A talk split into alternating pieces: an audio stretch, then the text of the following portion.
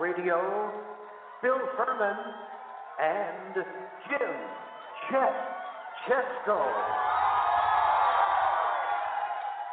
It's Wednesday, June 26, 2019. Welcome to the Philly Press Box Radio Roundtable, brought to you by the Irish Rover Station House in Langhorne, PA, and Allstate Insurance in West Chester, PA. I'm Bill Furman. I'll be your host tonight, along with my partner, Jim Chet Chesko. Hey, Chet, the Phillies are, ooh, man, they're getting fat off the Mets so far after a losing streak that pushed them as far as six and a half games out of first place. With trips to Miami and Atlanta coming up, they're going to be huge. Yeah, think about this. They scored 15 runs during their seven game losing skid and have erupted for 20 runs over the last two nights in beating the Mets. Two more games against the Mutts, and then, yeah, a big road trip with the Phils hoping to get a little revenge against both the Marlins and Braves.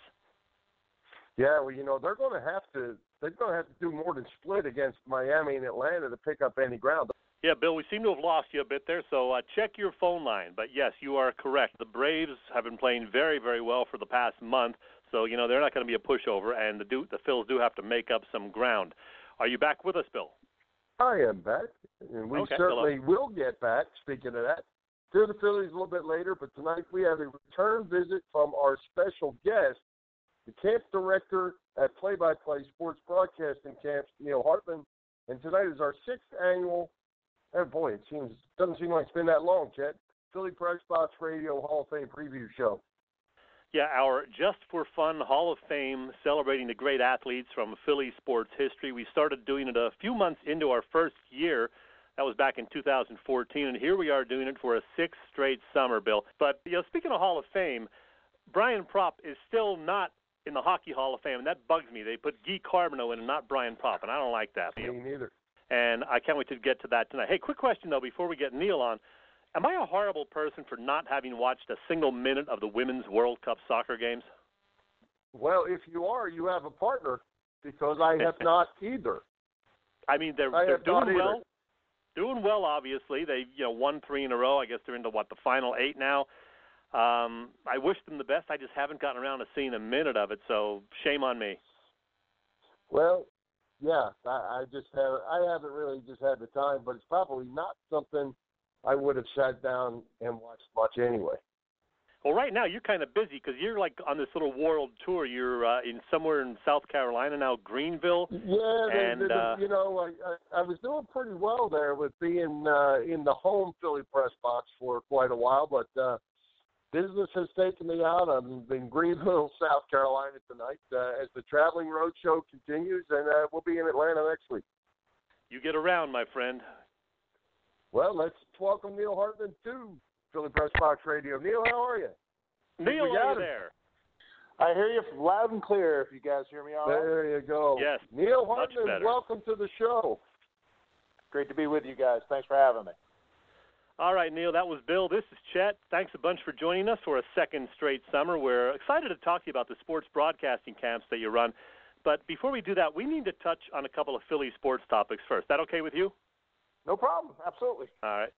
It's it's certainly been an interesting month for the Phillies, Neil. Prior to the Mets series, the Phils lost seven straight games and I think 16 of 22 as their three and a half game first place lead turned into a six or six and a half game deficit.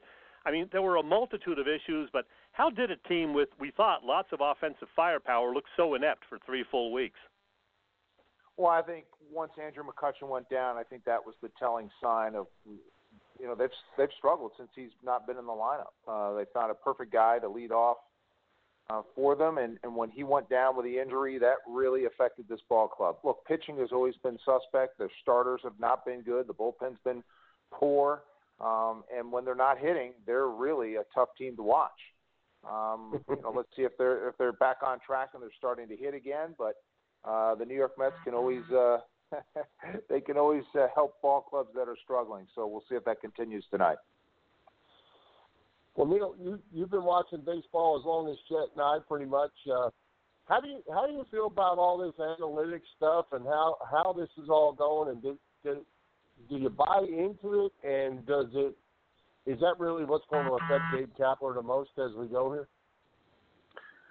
Well, I think look, it, it, it, like in any industry, you're going to change over time, and the the the, the ability to be able to utilize analytics uh, in baseball is, I think, it's just changing with the times. I don't think people exclusively rely on analytics. I'd like to believe they also have the eye test and, and go on what their feel is as a manager. So I think you use a combination of both. Uh, clearly, Gabe Kapler likes analytics, so does Matt Klentak, but but I think they also rely on on you know just making good judgment on what they feel is the right thing for the lineup day in and day out. Look, when you're struggling the way the Phillies have struggled, and the lineup changes that Kapler's put out there, you're you're trying to find any kind of combination to get this club going. Little did we know it was some bamboo that would get uh, these guys out of their funk. Yeah, Bill and I were talking about that before we went on the air. Uh, speaking of good judgment, though, Neil, we had the uh, couple of situations recently with guys not hustling. Jean Segura a couple of times, Cesar Hernandez, and neither of them got punished in the sense of you know having to sit out of the starting lineup the next day. A lot of fans were not happy about that. I heard Larry Andersen on WIP the other day. He thought that Gabe did not handle that properly. What was your take on the way it was handled? Um, I would handle it that night, that at that moment. Um, I think clearly he's looking at the, you know, is it going to affect my ball club? Am I, is it going to affect me winning or losing a ball game if I take a player out at that time? And obviously he felt that was the case. Uh, he still addressed it afterwards, but I would address it that night. Look, if if a player doesn't hustle, it's the one thing you can't get away with in Philadelphia is not hustling. Um, and I don't understand it. I, I mean, let. I, that's just part of my DNA. Is is I'm going to gut it out. I'm going to hustle at all times.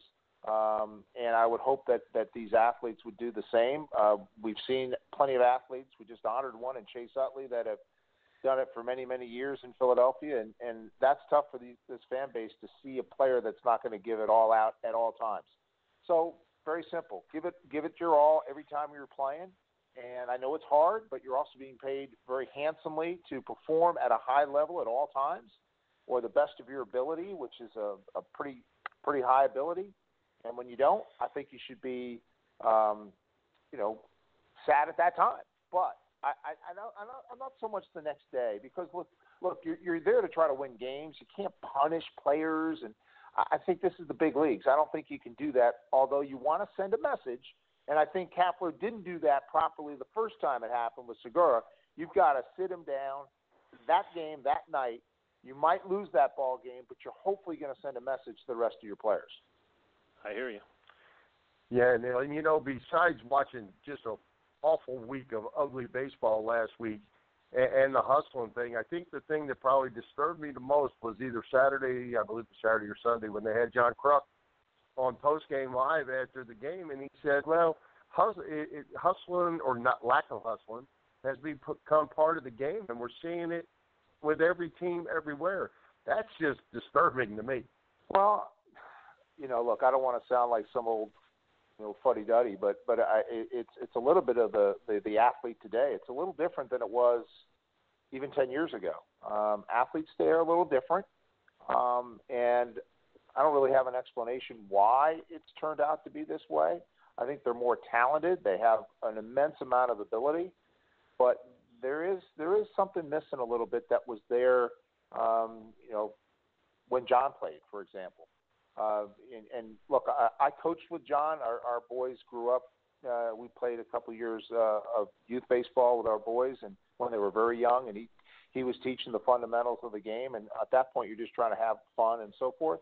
But look, John, as much as as much as John had fun while playing the game, uh, he's also serious about it. And I think when you have a player like that, when you see the game not being played the right way, you're offended by it, and it's something you're like, well, like why can't you do that? Um, but again, I think you have to be a little a little delicate with today's athlete. It's just a it's a different time right now um, for a player like John to look at how players uh, go and perform night in and night out. So Neil, the losing skid is over. They've scored 20 runs over the last two games and outscoring the Mets eight or nine homers over the last two games. I'd really love to see them getting another starting pitcher. What do you think about that idea, and what's the outlook going forward? Well, I'm a little surprised they they weren't they haven't been a little more active. I mean, there were some arms out there that they could have gone after and opted not to. Atlanta obviously did, and some other ball clubs that they're competing with did. Um, I'm I'm a little surprised they didn't, but let's see what they do before the trade deadline. That's another another you know telling sign to see what they end up doing. Um, you know, look, Aaron Nola has been disappointing. I'm going to the game. We're taking actually. We talked earlier about our campers, so we're going to take our, our broadcasting camp. Uh, you know, campers there tomorrow to the game, and Aaron Nola will nice. be on the mound tomorrow afternoon. So we'll we'll take a look at. You know, I, I'm just he's been a you know been a disappointment. Although his last outing was pretty good. Um, but your starting pitching has not been there. Look at Arrieta last night. I mean, you know, the, you're just not getting good, solid pitching. Um, and the bullpen, granted, decimated by injury. I get it, but still, it's been. Uh, I think you know, I know they're not hitting now, they're not winning, but I think overall pitching this year has been a major disappointment. Well, you Neil, speaking of the Mets, and you you covered sports and athletes and coaches and managers your whole life, just about, or adult life. Uh, what do you make of the deal with the uh, the reporter and the Mets manager, a Mets player, and just having a blow up in the in the locker room? Pretty uh, pretty unusual, no? Uh, not necessarily unusual. Uh, I've been in my share of, of not personally, I've, I've witnessed these moments when they happen in a, in a locker room, whether whatever whatever the sport might be. I think it's particularly more prevalent in baseball, only because those reporters are there day in and day out. That is by far, in my opinion, the toughest beat you could possibly have, just because of the length of the season, the number of games, the lack of off days these players see you day in and day out. It's really tough. And I, I, I'm, you know, look, the Mets aren't playing well. Uh, you know, I, I, I just read a little bit about it. I saw the comment was a kind of an innocuous comment, and the manager went off.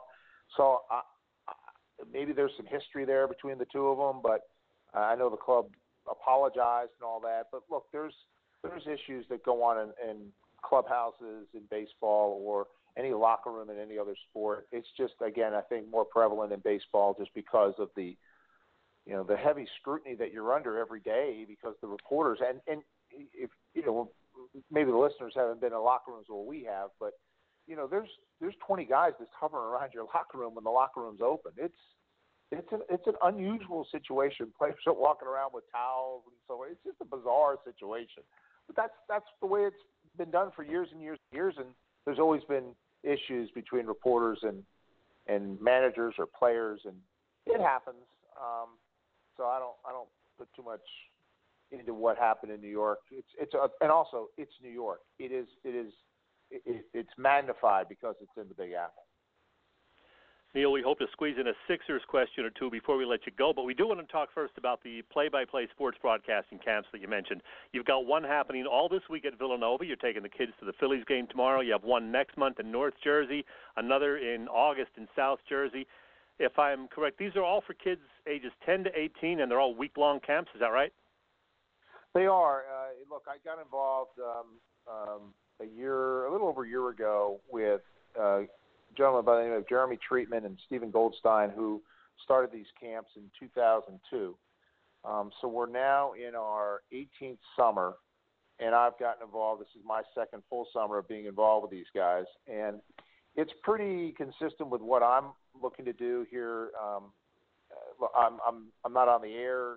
I do some things on the air a little bit here and there, but not a lot. I'm really into developing and creating sports content now. I have my own company doing that, but also I, I teach at Temple University, and I, and I like to work with the kids. It's it's really a it's a it's a neat opportunity. We have 127 campers at Villanova. That's a lot of kids, and uh, you know it's it's a really neat opportunity for them. One, we bring in athletes. Like yesterday, we had Josh Adams of the Eagles and Jalen Brunson now with the Dallas Mavericks, formerly with Villanova, and you know, like the opportunity for these guys, and there's broadcasters, John, my old colleague John Clark from Channel 10 and then uh, NBC 10 and, and NBC Sports Philadelphia was there, and we had a couple of guys who were former campers who are now professional broadcasters talk to the kids today. It's just a really neat opportunity. I wish I had it when I was a kid growing up because I started. I wanted to go into this business when I was 14 years old.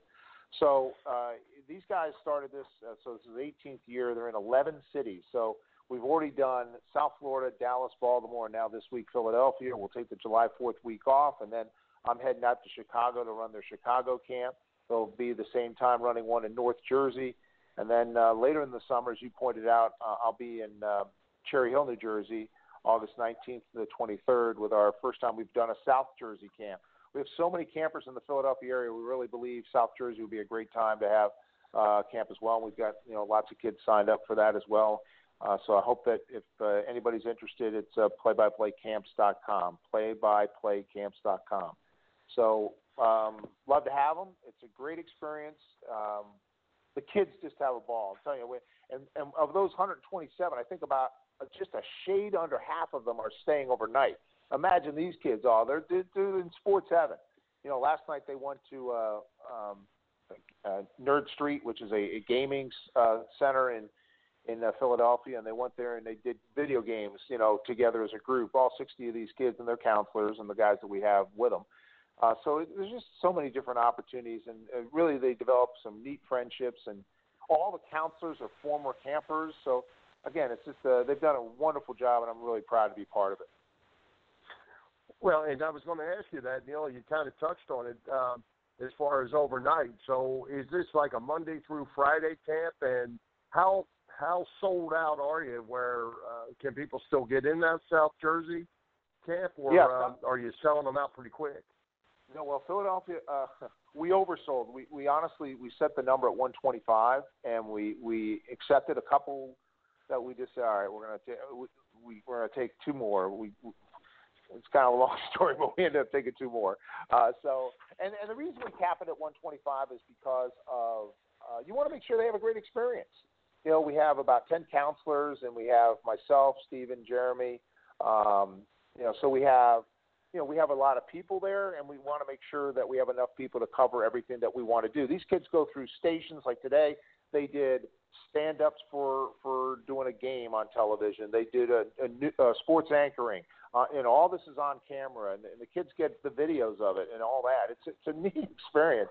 Um, they did uh, sports talk radio.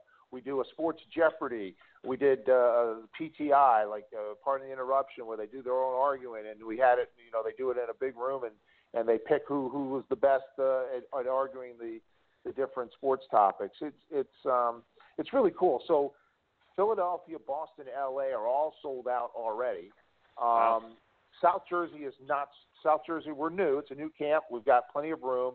We'd love to have people sign up. Uh, so if we can get the word out there, I'd love to have more people uh, sign up for that one. That's one of the reasons why we, we decided to do it in South Jersey. Um, in my Chicago camp, we're just a, a hair under 100. So um, you know we're, we're you know and we still have a couple weeks to go. We we generally get a couple late you know people that sign up late. They just do. Um, so anyway, it's it's um, it's nine to four Monday through Friday for the day campers, and the South Jersey one is only day camp. And uh, the the nighttime guys they come in Sunday night and they stay till uh, Friday afternoon, and they have a ball. Hey Neil, Very I got to tell you, my, my my worst ever sports broadcasting memory is uh, from my college days at Penn State when I did a period or a period and a half of play-by-play for a college hockey game. All the players looked exactly the same. I hadn't memorized anyone's numbers. I couldn't keep up with the action. I just thank God that no one taped that broadcast. So let me ask you, other than preparation, what is the key to being a good play-by-play announcer? Well, the number one is preparation. I think you, yes. have to, you have to definitely be familiar with the teams and with the sport. Um, uh, you know, Bill, I had the same example. Um, I did a lacrosse game. I went to Ithaca College, um, and I had a chance when I was in school to do basketball. I think I did gymnastics. I did a lot of football, um, all for television. Ithaca has its own television station, so I did a lot of television stuff. But I'd never done lacrosse. So a friend of mine was running a uh, cable um, uh, outfit here in, in uh, New Jersey, in Central Jersey, and he said, "Hey Neil, we got a big lacrosse game. Can you come down and do it?" I said, "Sure, I'd do it." And uh, I'd never done lacrosse, uh, and I've never done hockey either. Uh, that is not an easy sport to do. I just, uh, you know, I didn't know the sport well enough. I'm a football, baseball, basketball guy growing up, and I just never knew lacrosse. I mean, I've gone to games clearly, but I don't know the nuances of the game the way I should and it was a struggle. So I, I I hope that tape never emerges anywhere because that was a pretty tough uh, pretty tough evening, and it was a night game and the lighting was not the greatest. It was a high school like kind of all star game, and I'm like, I can barely see the numbers on the guys. I have no idea who these guys are. You know, and again, it's an all star game, so it's not like I have a lot of detail on them. It was it was really rough. So look, we all go through those experiences. Um, you know, like today, if, if a young, if, you know, if one of our campers, and by the way, we have boys and girls, so I love having the girls there too. We have some really nice girls that are there working who want to be broadcasters. We had Natalie Egenolf from 97.5 talk to them. We always try to get a woman mm-hmm. to speak to them because I think it's important. You know, there's a lot of women that get involved in this industry as well. But uh, you know, if someone struggles a little bit, you know, the, the one thing I love to see is that they grind through it. Right? They don't just say "ah" oh, and they give up like they they keep working at it, and that's what I love to see. And um, you know, hey, we're, that's what that's what camp's all about, right? You're you're 14 years old and you want to be a broadcaster. Okay, make your mistakes now, learn now. Let's let's try to go and you know teach you a little bit about what you could do if you had that problem. And you know, I, I'm telling you, these kids, there's some really really talented kids that we're working with now that I guarantee are going to be broadcasters someday. It's really impressive. Neil, one final uh, Sixers question for you. What did you think of them drafting Matisse Thybulle, the good defender, who is not really a big scorer, the guy out of Washington? And what's this team going to look like next year? Will Jimmy Butler be back? Do you have any idea, you know, what the shape of this team is going to be?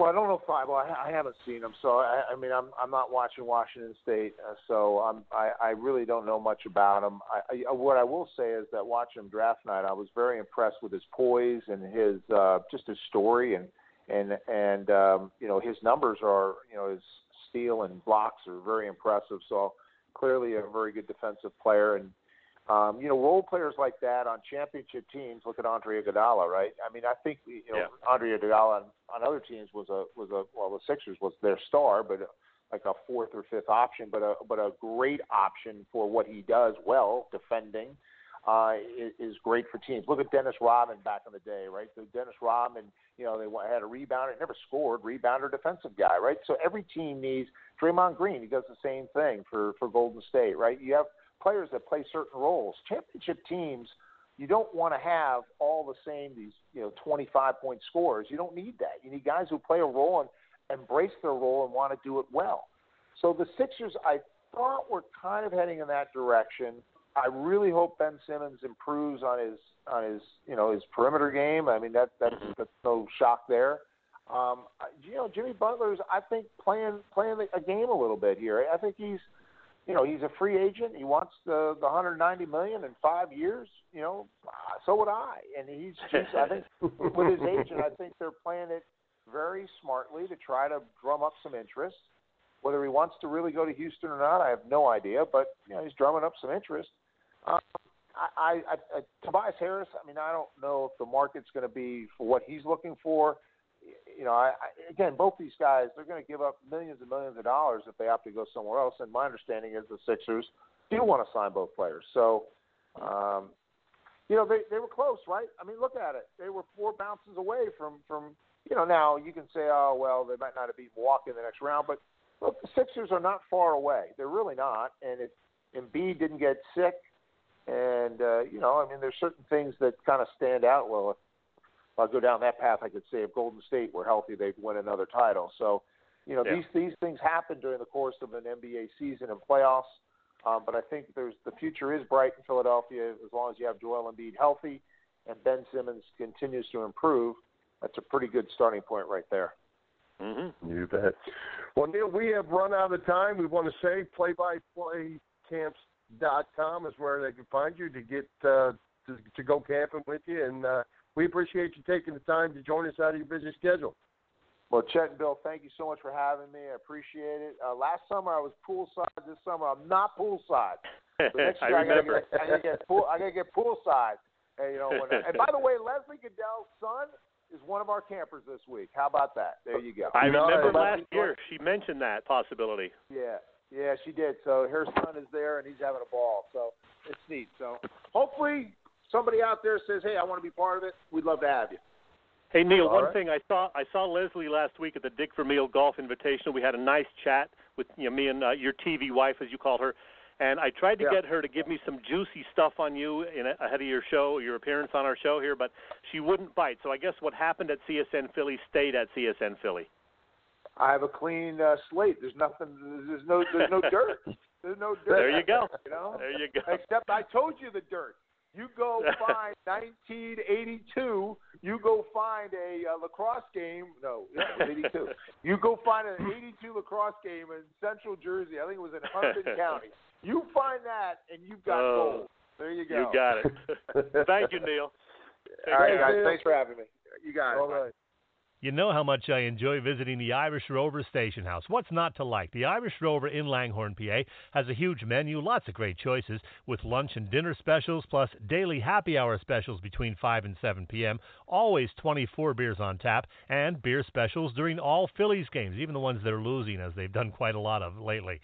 Uh, trivia every Wednesday evening, a DJ every Friday night, and oh, if you book their banquet room for July or August, they'll take $100 off the price. Call 267 560 5240 to book. The Irish Rover is on Bellevue Avenue in Langhorne, and you can get more information on their website, IrishRoverStationhouse.com. I'm alive.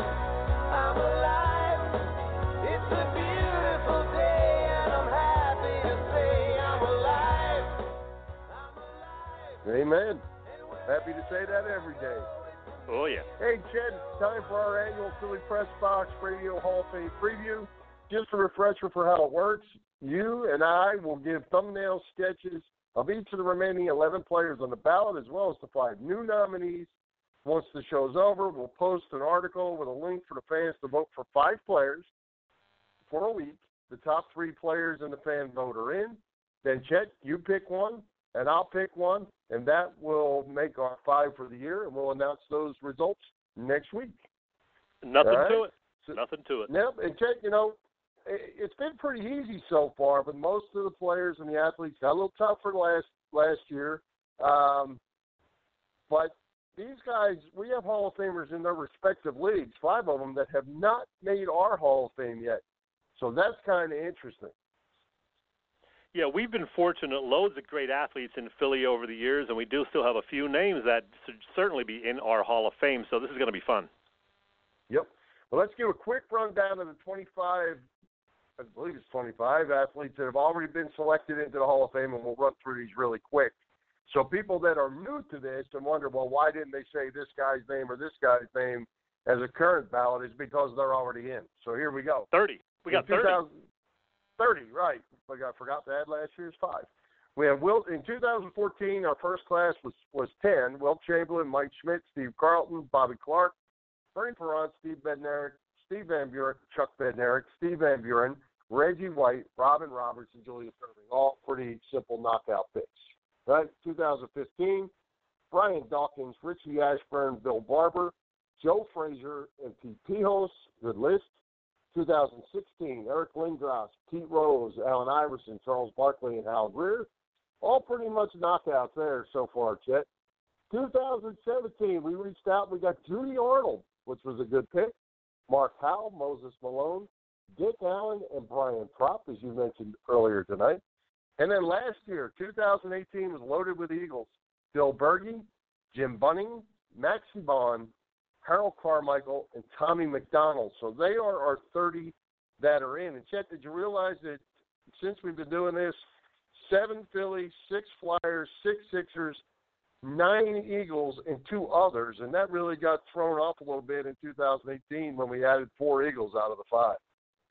Yeah, that was uh, a big year for the Eagles last year, but pretty good balance though. I mean, like you said, nine Eagles, six Flyers, six Sixers, seven Phillies. So very evenly distributed, and we'll see what happens here Yeah. in 2019. Yeah, and we gave the two others being Joe Frazier and Judy Arnold. So they're the others Yes. as we have them uh, And you know what? In addition, Bill, I think we have two broadcasters in there that we put in separately: Harry Kalas and Gene Hart. Yes, and we need to we, we need to rekindle that. We didn't do it last year, and we will No. do it this year. All right, so let's get to the players remaining on the ballot from last year. Chet, Bob Brown, Mo Cheeks, Billy Cunningham, Randall Cunningham, Darren Daulton, Tim Kerr, Donovan McNabb, Mike Quick, Jimmy Rollins, Dave Schultz, and Chet Walker. And new Yep. to the 2019 Chet uh, 19 ballot, and I I, think, I sent you this, and I didn't even ask you what you thought of it. So this is uh, my first time asking you this. We're adding Ryan Howard, Bobby Jones, Rick MacLeish, Tug McGraw, and Wilbert Montgomery. What'd you think of that list? Not bad. I think they're all certainly worthy candidates, although I also campaigned for Lionel Simmons. You chose not to add him. I guess you want to stick with the pros for now. That's okay. I'll get over it. But uh, I think Lionel Simmons, as the greatest Big Five player ever, in most people's opinion, should be on the ballot. Maybe next year. Well, and, and where I struggled with that, I'll go ahead and tell you where I struggled with that is I'm not sure he's the greatest Big Five player. Ooh. So, mm, greatest maybe somewhat modern day player, but eh, we'll get to him another time. Okay. All right. All right. So, hey, before we get to our thumbnails dis- discussions of each of the players on the ballot, let's get a word from our friend Dave Avoy at Allstate Insurance. And Chet, did you know that 56% of Americans have no idea how much they'll need to retire? And if that sounds like you, you need to talk to Dave Avoy at Allstate in West Chester, PA. Yeah, very true, Bill. The same person you count on to help protect you can also help you set a reasonable retirement goal. Then show you the right financial solutions to help get you there. A good plan and a good life starts with someone you trust. Call Allstate agent Dave Lavoy in West Chester, Pennsylvania, 610 430 0700, and start planning for your retirement today. Again, it's Dave Lavoy, 610 430 0700. 610 430 0700. And, you know, Bill, normally right here I'd throw in a little music, but I'm going to save that till we're all finished with our Hall of Fame stuff because I want to get to this. You must have something special going on. All right, Man, so let's do it. Chet, we're going we're in almost alphabetical order. So not not quite exact, had to twist them around just a little bit, but you're starting it out. You have Bob Boomer Brown and then we'll rotate through the list of nominees. Ah, yes, the boomer. Bob Brown was a terrific offensive tackle for 10 years in the NFL, 1964 to 73, several All Pro selections. He played his first five years in the league as an Eagle after being drafted second overall in 1964 out of Nebraska. Later on, he played for the Rams and Raiders. Bob Brown was inducted into the Pro Football Hall of Fame in 2004 and was also added to the Eagles Hall of Fame that same year. Great player, Bob Brown. All right. I am up with Billy Cunningham, the kid, the Kangaroo Kid. Played nine seasons for the Sixers, including being a member of the 66 67 World Champion team. He also made four of his five All Star teams as a Sixer. For his career, Billy C averaged 21.2 points, 10.4 rebounds, and 4.3 assists per game. Billy C was also the head coach of the 82 83 World Champion Sixers. His number 32 has been retired by the Sixers, and Cunningham was inducted into the Naismith Basketball Hall of Fame in 1986. Much worthy, Billy Cunningham. one of my favorites, Bill. Now, Richie Cunningham is not on the list, Richie from Happy Days, but Randall Cunningham is. Randall went on our ballot for the first time last year and didn't get the level of support I thought he might. One of the NFL's most electrifying players ever, so many highlight film plays, the ultimate weapon, as he was often called. Randall threw for nearly 22,900 yards and 150 touchdowns as an Eagle, while rushing for another nearly 4,500 yards and 22 scores. Still today, he's the league's all time rushing leader among quarterbacks, more than 4,900 yards on the ground. A two time All Pro with three Pro Bowl selections, he was an Eagle 11 seasons, and one of my favorites also, Randall Cunningham. Randall Cunningham. He was something special. Chet next up, Mo Cheeks. Cheeks was the point guard that directed the offense for 11 Sixer seasons from 1978 through the middle of the 1989 season, including leading the 82-83 World Champions. As a Sixers, Sixer, Mo averaged 12.2 points and 7.3 assists per game. A four-time Sixer All-Star and five-time All-Defensive Team player. Elected to the Naismith Basketball Hall of Fame last year in 2018, Mo Cheeks. All right, I have the next two, it looks like. Uh, Darren Daulton is one of the all time most popular Phillies. Like the current Phil's catcher, Dutch wore number 10. He played 13 and a half of his 14 big league seasons with the Phils and was absolutely the leader in the clubhouse, particularly on that lovable NL pennant winning 1993 squad. While his career stats were nothing special, a 245 average and 134 home runs, Daulton was a standout in handling pitchers and in running the clubhouse, as mentioned. He finished his playing career in style in 1997, winning a World Series ring with the Marlins. But we'll also remember him as a very popular Philly. gone a couple of years now, having succumbed to brain cancer. The great Darren Daulton. Now, another Philly, and I love talking about this guy. In just a couple of weeks, this guy will be formally honored with a retirement ceremony at Citizens Bank Park, and I hope it's a sellout because the big piece deserves it. The numbers that Ryan Howard put up between his 2005 Rookie of the Year season and 2011 are nothing short of amazing. From 2006 through 11, Howard averaged 43.7 home runs and 133 RBI per season. That is not bad. He was the league's 2006 most valuable player and finished in the top 10 in the voting the next five seasons as well.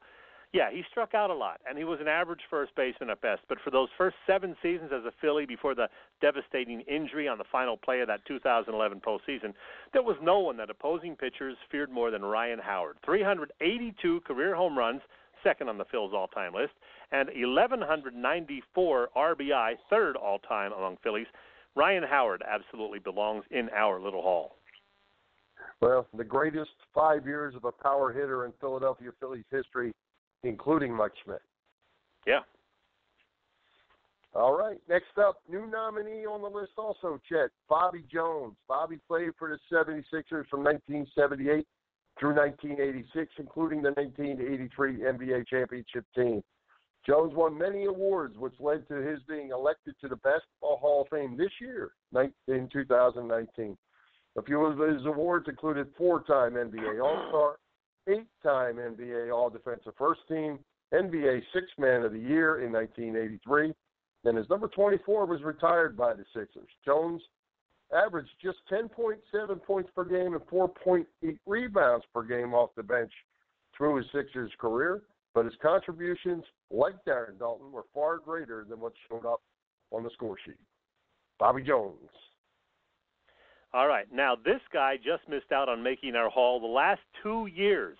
He was one of my favorite flyers in the 1980s, and he was a beast in front of the net, particularly on the power play. Tim Kerr, where he was a scoring machine during most of his 11 seasons with the Orange and Black. In 601 games as a flyer, Kerr scored 363 goals, added 287 assists. That is more than a point a game, folks. Kerr is the Flyers' third all-time leader in goals and is sixth in total points. He's still the team leader in career power play goals with 145. Tim Kerr was a five-time All-Star, and I'll say it right now, he deserves your vote. Tim Kerr. Well, and I'm not going to make it easy for you, Chet, because I have another flyer who is a new nominee, Rick MacLeish, and uh, certainly very underrated. But MacLeish played 12 seasons for the Flyers, including two Stanley Cup championships. He recorded 328 goals, 369 assists for 697 Flyers points. He scored 50 goals with 50 assists during the 72-73 season and another 49 goals in the 76-77 season, along with 15 career hat tricks. He played in three All-Star games as well. MacLeish scored the game-winning goal that got the Flyers the first Stanley Cup in franchise history, scoring the only goal in a Game 6 against the Bruins. He led the playoffs with 13 goals and 22 points that year, but did not win the Conn Smythe Award, which went to Bernie Parent. So definitely deserving to be on our ballot and in our Hall of Fame, Rick MacLeish. A lot of great flyers, man. A lot of great flyers, I got to tell you. All right, new to the ballot this year, in addition to Rick MacLeish, one of those rare guys beloved by fans in both New York and Philadelphia, as he spent nine or ten years in both cities.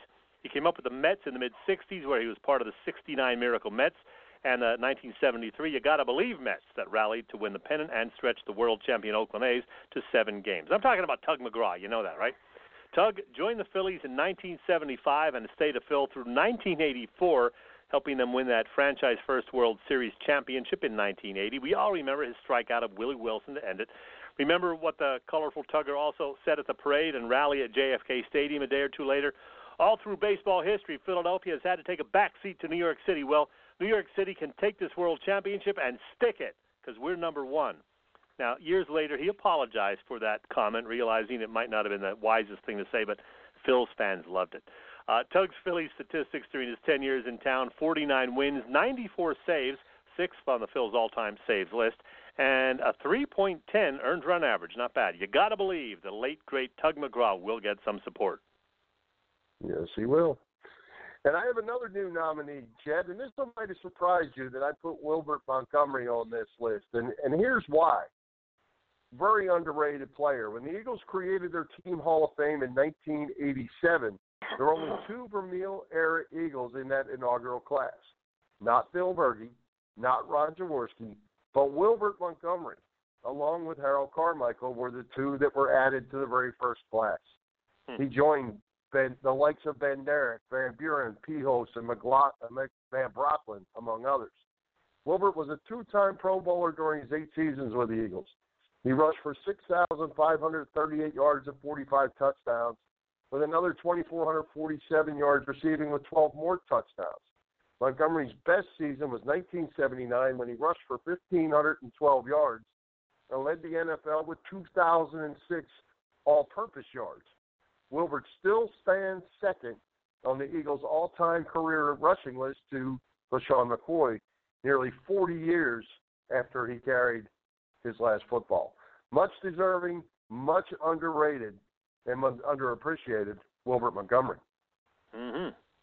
All right, Donovan McNabb. Yes, indeed. We all love Carson Wentz and Nick Foles. That Randall guy is probably more popular too. But when it comes down to it, the Eagles' greatest ever quarterback is still good old number five, Donovan McNabb.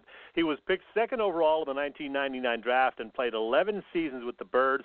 And he had quite a career. You know that. You know about the five NFC Championship games and that one Super Bowl loss. Know also that he had a very respectable passer rating as an Eagle of 86.5 and a one-loss record of 92, 49, and 1. And oh yeah, 216 touchdowns and just 100 interceptions. Put the quirky personality issues aside and remember, he is the team's best ever quarterback still, Donovan McNabb. And interesting that he has gotten no support since he's been on our ballot for several years. He gets no support. Very interesting. Yeah. huh? Yep, that is All true. All right, Chet. Next up, uh, Mike Quick. Mike Quick played all 11 of his seasons for the Eagles. He earned five Pro Bowl trips. Only six Eagles have gone to more Pro Bowls as an Eagle than Quick, and they're all on our list except for one, Jason Peters. Three times he gained over 1,000 yards receiving, including a league-leading 1,409 in 1983. For his Eagles career, Quick had 363 receptions for 6,464 yards and 61 touchdowns, including an NFL record 99 yarder. Certainly an older generation Eagle that certainly needs to be thought about, Mike Quick. And here's another guy who is absolutely deserving of your consideration for our little hall Jimmy Rollins. He is the Phillies' all time hits leader. We all remember him passing Mike Schmidt several years ago. He was also the National League's MVP in 2004, a three time All Star, four time Gold Glove winner, and a career 267 hitter with the Phillies. And of course, the key member of the Phil's 2008 World Championship team. He's even in the top 10 on the Phil's all time home run list. Yeah, 216 dingers as a Philly. He's only been gone a few years, but consider him for our Hall of Fame. J Roll, Jimmy Rollins. All right. Next up, Chet, one of my favorites of all time in, in a Philadelphia uniform, Dave the Hammer Schultz. What more needs to be said? An integral part of the Stanley Cup champion Flyers, the head bully of the Broad Street Bullies. He only played five years with the Flyers, which is hard to believe, but what an impact. He scored 51 goals, recorded 64 assists, and 1,386 penalty minutes. Yes, he did score 20 goals in a season in 1973 74. His record 472 penalty minutes amassed in 74 75 still stands as a record today. A member of the Flyers Hall of Fame and two time Stanley Cup champion, Dave the Hammer Schultz. I think the Hammer is going to get a lot of support. We shall see. Um, like Bob Brown, who was first on the list, this final guy on our list uh, goes way back, back to my youth. Chet Walker, a very solid NBA player for 13 years. His rookie season was with the Syracuse Nats, in fact, in the early 60s, who, of course, then moved to Philly. And he played with the 76ers for six years. Chet Walker, a forward, averaged 16.2 points and 7.9 rebounds a game with the franchise, a 47% shooter, and a strong defender. He finished his career with the Bulls, of course. Chet was a starting forward on the 1966 67 Sixers, inducted to the Basketball Hall of Fame by the Veterans Committee in 2012. an old favorite of mine, not just because we share the name Chet. Chet the Jet Walker. Well, there you have it. 16 to choose from, Chet. You pick your five by going to our website, phillypressboxradio.com. We'll get that posted for uh, for everybody to start voting pretty soon tonight. Uh, click on the article; it'll be on the left-hand side. Uh, you'll go, you'll be able to open it up and vote. You can vote as many times as you want. Top three vote getters by the fans get in. Chet, you'll pick one, and I pick one. And remember, the voting is going to end Tuesday, July the second. So, Chet, you want to run down the list again for us? Yes, again, it's 11 holdovers and five newcomers.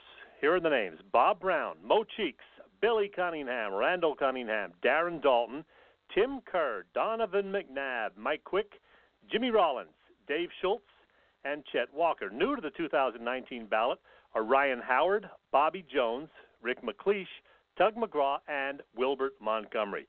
And Bill, this Hall of Fame stuff has me all jacked up, so it's a great time to say happy 46th birthday to that redneck woman, Gretchen Wilson. One thing I've learned when you get tore up, time to flies when you're all jacked up. There you go. well, you are jacked up, and uh, but I have to ask you, Chet, do you have a favorite? Yeah. You have a favorite in the clubhouse? Uh, I said this last year because he missed out, and I was bummed.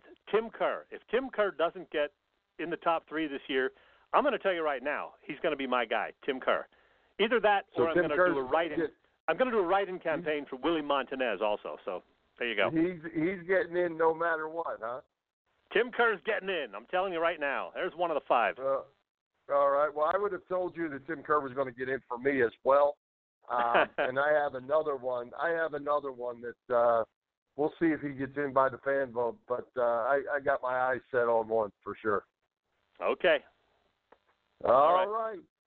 So, Jeff, we have a schedule change for next week. Tell us what's going on, who's coming to our show next week, and what do we have happening here? All right, our show next week will be on Tuesday, July 2nd. That's because, you know, the 4th of July is coming up on Thursday, and the night before is the 3rd, which is the Wednesday. A lot of people do things with family or go out to the bars having a good time with friends on the 3rd or go to a fireworks show. So we're doing our show on Tuesday, the 2nd, next week. And the big question, Bill, is with you on something of a world tour right now, will you be joining me next week? Well, my plan right now is to be. I will be in Atlanta um, for next week visit, and the Phils are in Atlanta uh, Yeah. Tuesday, Wednesday, Thursday. Um, so I'm going to be there, and I, I think I told you my son Mike lives right across the street from the stadium. He can actually Yeah. walk to the games. Uh, so we're planning on going. But for at least for the moment, I do not need a substitute. You can keep the bullpen shut down for now. Okay. All right. So Tuesday at 7:05, uh, or Tuesday at 7, not 7:05. 7:05 is when we bring on our first guest usually. But anyway, we will have a first timer joining us who happens to be a Hall of Fame sports writer. He is a guy who, for many many years, was a Phillies beat writer for the Daily News. These days, he writes for both MLB.com and Philly Voice. And he was the 2013 Baseball Hall of Fame Spink Award winner from the Baseball Writers Association of America, honored that summer in Cooperstown. His name is Paul Hagen, and I'm excited to have him on the show for the first time. Also, next week, Fred Oh. Hugo is going to stop by to talk a little Sixers as Summer League action tips off. And we'll run down those 2019 Philly Press Box Radio Hall of Fame inductees. Three selected by our listeners and whoever else decides to vote, and two others picked by you and me. So another full show next week, Bill. Absolutely. Looking forward to Paul Hagen. Always enjoyed his writing. I kind of forgot about it, but uh, always enjoyed his stuff. Yeah, I was reminded of him because our buddy Steve Potter is actually doing something with uh, with him right now. So uh, he brought the name to mind. I do see his uh, columns occasionally in Philly Voice when they're posted online and you know on Facebook. And I thought, boy, he'd be a great guest. So I reached out to him, and he said, absolutely. So there you go, Paul Hagen next week. Very cool. Hey, Ted, let's give a shout out to the PTCC 118 Raz Room. They post great sports memorabilia on their Facebook page so people can take a chance of winning something they may not be able to afford or have access to. All items come with certificates of authenticity. They continue to run out great autographed memorabilia from all the Philly teams and more. There are only 21 lines available, so your chances of winning are one in twenty-one, pretty good odds. Check out their Facebook page, like or follow it. It's PPCC one one eight Raz Room. That's right. It's PPCC one one eight Raz Room on Facebook. Hey, Bill. Uh, we didn't talk. In, we didn't really talk any Flyers tonight. Before we get to the parting shot, the Flyers have made a couple of moves lately. I haven't really been keeping tabs of all of them, but uh, you know, a couple of minor trades. But today, and this kind of took me by surprise, they brought Brian Elliott back for another season. He will, I guess, be the backup goalie to Carter Hart. Now, the hope for me is that he's only going to have to play maybe 20 games. That Carter Hart, Hart's going to be so great that he's going to have to play, you know, three quarters of the game. So, what did you think of the news that Brian Elliott's going to be back as the Flyers' backup goaltender this year? Uh, I I really wish that they hadn't done that. Um, just because, I mean, obviously it's a long season, it's a grind. Uh, but to me, when you have a veteran like Elliott, he's not a bad player. Um, to me, you know, it could have Hart always looking over his shoulder, and it's Hart's job. He needs to play, and he needs to play as much as he can. And as long as it's spot starts by Elliott, it's okay. But you know, they lose a few games in a row, and all of a sudden Elliott's in, and, and then you got this whole problem again. I, I really wish they wouldn't have done it. Mm-hmm. So, All right. hey, you, you mentioned about Brian Propp. Give, give us a little more information on that. And uh, I understand there's a lot of uh, ruckus, if you will, about Propp not getting in, and some of the guys that did get in the Hockey Hall of Fame. You know, I didn't read the whole story as far as who's all in there, but a lot of people I saw on Facebook last night were not happy about this 2019 Hall of Fame class. Guy Carbonneau, um, another old veteran from the 70s and 80s, I guess, got in. Uh, a female hockey player who I'm sure was very good, but I mean, just not any big names this year. And meanwhile, you got Brian Propp sitting there, who's one of the greatest flyers of all time, and he does not, I guess, get the consideration that is warranted. So Brian Propp will not be going to the Hockey Hall of Fame this year. And maybe I'm biased, but I think he certainly deserves a lot more consideration than he's apparently getting.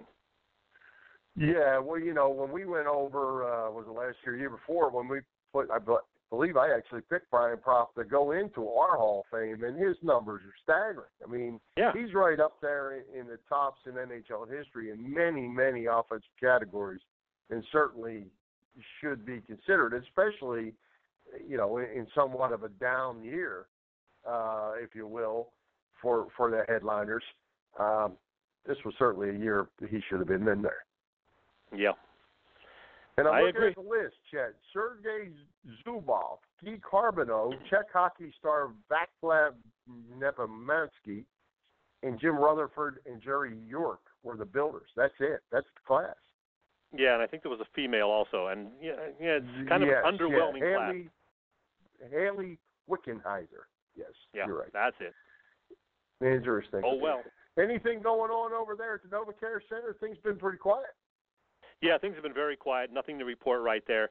And uh, before we get to the parting shots, this is kind of a prelude to that. I mentioned Larry Andersen not being real happy about the way Gabe handled the kind of lack of hustle situations. Larry was on WIP the other day, and this is what Larry had to say regarding that situation. I want to see some reprimand. I, I want to see it.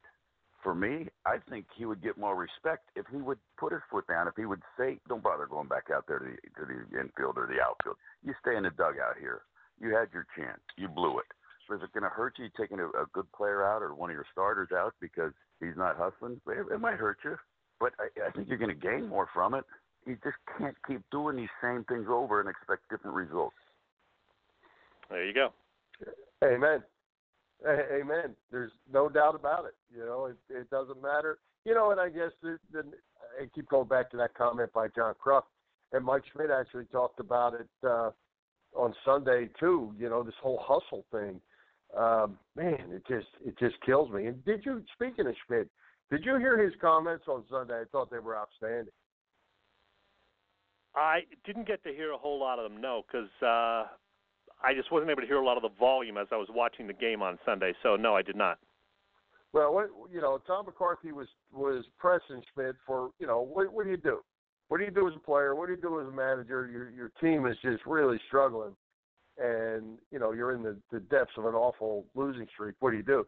And Schmidt, I thought was a fantastic answer. He says every single player has to go up to the plate with a mentality that I am going to win this battle. every at bat is a battle, and he said right now we're not winning battles. This pitcher's killing us, and he's winning all the battles, and we're we don't quite have the intensity to win these battles. And I thought, man, what a what a fantastic answer that was. Yeah. Good old Schmitty. Yep. So with that, Mr. Chesko, parting shot for you tonight. I do not have one.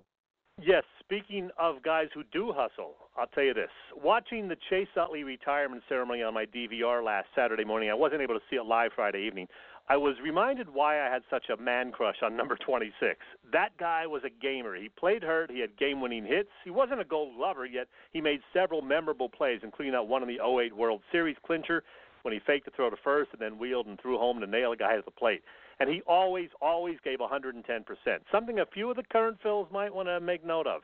He also said all of the right things in his interviews with broadcasters last week who asked about whether he's ever thought about his Hall of Fame prospects, something Donovan McNabb might want to learn from. He proved it once again. Chase Utley is still the man. And you know who else is the man? We forgot we forgot to mention, Bill, Fred Hugo, Fred Burns, baby Fred. Welcome to the family last week. Way to go, Fred and Christy. Fred the fourth. Fred the Yeah, fourth. another is in Fred. The house. Yes, yep, indeed. Looking forward to that, and I know, uh, and I posted this on Facebook. I know Fred's dad and his granddad, who I knew, you know, both are, are certainly smiling, and, and Fred's grandma too. Uh, great family, and congratulations to them. Congrats to Hey, all. Wrap you know up, what? Bill. We're going to have to wrap this up because I think there's a there's a big debate on TV that you probably want to get to. so, so I'm going to wrap this thing. We're at the top of the hour, so let's thank tonight's special guest Neil Hartman, our sponsors, the Irish Rover Station House, Bob Sullivan's LikeYourAge.com, PPCC 118 Raz Room, and Dave LaVoy of Allstate Insurance of West Chester for their continued support of the show. For Jim Chet Chesko, this is Bill Furman. We hope you enjoyed the show, and we'll join Philly Press Box Radio next Tuesday night, July 2nd at 7 p.m. You can listen to our website, phillypressboxradio.com, on blogtalkradio.com slash Philly Press Box Radio, or you can find our podcast on iTunes, TuneIn, and Spotify. High hopes, Philadelphia sports fans. Darling, you got to let me know. Should I stay or should I go?